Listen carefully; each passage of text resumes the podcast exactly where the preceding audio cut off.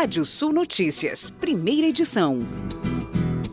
O Fundo Monetário Internacional, FMI, reduziu a projeção de crescimento do Brasil de 1,5% para 0,3% neste ano. A expansão mais baixa de um grupo de 26 países, entre eles as principais economias avançadas e emergentes, cujas estimativas foram divulgadas na atualização do relatório Perspectiva Econômica Mundial.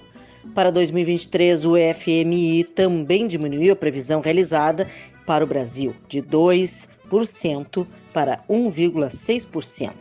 Depois de dois anos sem festividades, a indústria de bebidas esperava uma retomada no Carnaval 2022. Mas o cancelamento das festas em diversas capitais, bem como a enxurrada de casos de Covid-19 na esteira da variante Omicron e a redução do poder de compra da população diante da inflação estão jogando água no chope apontou o jornal Valor Econômico.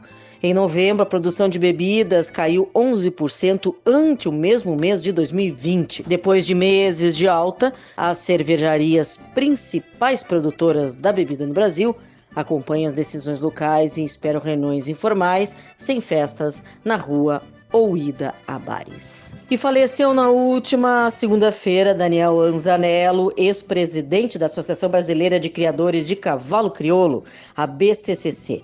Fundador da Cabanha Santa Edviges, no município de São Lourenço do Sul, no Rio Grande do Sul, ele é considerado um dos mais importantes criadores da raça crioula, com mais de 40 anos de envolvimento na atividade. Você pode ler mais notícias no portal Rádio Sul Sou Kátia Desessari e volto logo mais no Rádio Sul Notícias, segunda edição, às 18 horas. Previsão do tempo.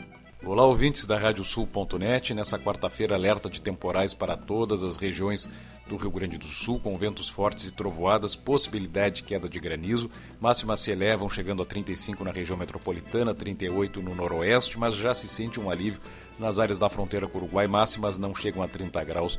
Previsão de chuva ainda na manhã de hoje na metade sul e fronteira oeste, e com a chuva chegando até o final do dia nas demais regiões. Projeção até de maiores volumes entre a divisa com Santa Catarina, região da Serra do Nordeste do Rio Grande do Sul, entre essa quarta e a quinta-feira chega a 30 graus em Tramandaí nessa quarta-feira, 32 em Vacaria, 33 Uruguaiana, 37 graus em Santa Cruz do Sul, vai a 30 graus em Bagé, temperatura máxima de 35 graus em Porto Alegre.